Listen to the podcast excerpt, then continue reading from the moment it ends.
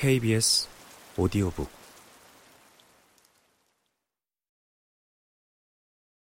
열 살 된 아이가 자신의 개성을 갑자기 깨닫는 과정을 리처드 휴스는 자메이카에 보는 모진 바람에서 놀랄 만큼 예리하게 묘사했다.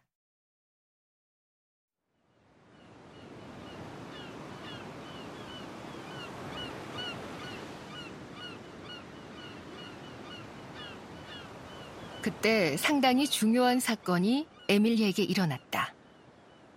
에밀리는 자기가 누구인가를 갑자기 깨달았다.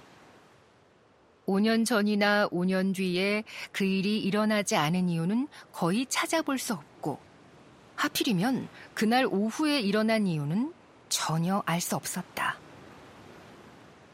에밀리는 뱃머리의 윈치 뒤에 있는 아늑한 곳에서 소꿉장난을 하고 있었다. 에밀리는 이 윈치에 닻을 고정시키는 갈고리를 노커 대신 걸어 놓았다. 그러다가 실증이 나서 그저 막연히 꿀벌과 요정 여왕을 생각하며 정처 없이 걷고 있을 때 갑자기 자기가 자기라는 생각이 머리에 떠올랐다.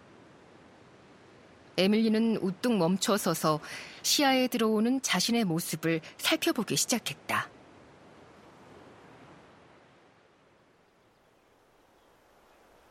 앞부분이 짧아진 원피스 앞쪽을 제외하고는 별로 보이는 게 없었고, 손을 살펴보려고 들어올리자 두 손이 보였을 뿐이다.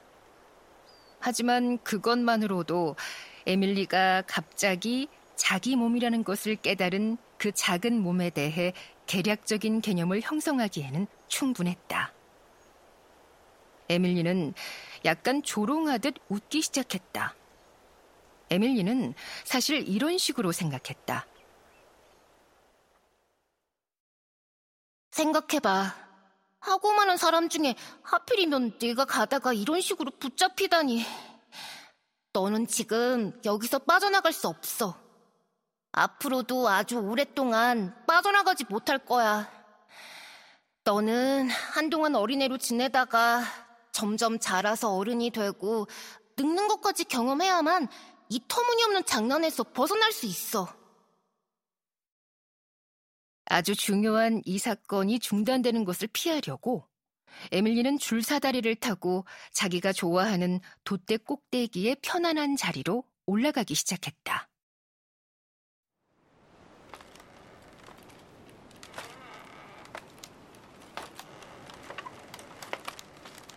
하지만 사다리를 올라가는 이 단순한 행동을 하면서 팔이나 다리를 움직일 때마다 팔다리가 그렇게 기꺼이 그녀의 명령에 복종하는 것이 새삼 놀랍게 느껴졌다. 물론 기억을 되살려 보면 팔다리는 전에도 언제나 그렇게 고분고분했다. 하지만 전에는 이것이 얼마나 놀라운 일인지를 깨달은 적이 없었다.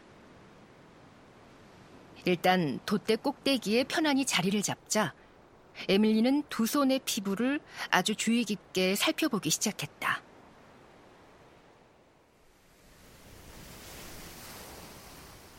그것은 자기 것이었기 때문이다. 다음에는 원피스 위쪽을 끌어내려 한쪽 어깨를 드러냈다. 그리고 옷 속에도 정말로 몸이 계속 이어져 있는지를 확인하려고 원피스 속을 들여다보면서 어깨를 들어 올려 뺨에 댔다. 얼굴과 쇄골 위쪽에 따뜻한 맨살이 닿자 에밀리는 다정한 친구의 애무라도 받은 것처럼 기분 좋은 전율을 느꼈다. 하지만 그 느낌이 볼을 통해 전달되는지 아니면 어깨를 통해 전달되는지 애무하는 쪽은 어디이고 애무를 받는 쪽은 어디인지 그것은 아무리 분석해 보아도 알 수 없었다. 그녀가 지금은 에밀리 베스 손턴이라는 이 놀라운 사실을 일단 충분히 확신하자 여기에 왜 지금은이라는 말을 넣었는지는 에밀리도 알 수 없었다. 전생에는 에밀리가 아닌 다른 사람이었다는 터무니없는 생각은 해본 적이 없었기 때문이다. 에밀리는 거기에 함축된 의미를 진지하게 생각하기 시작했다.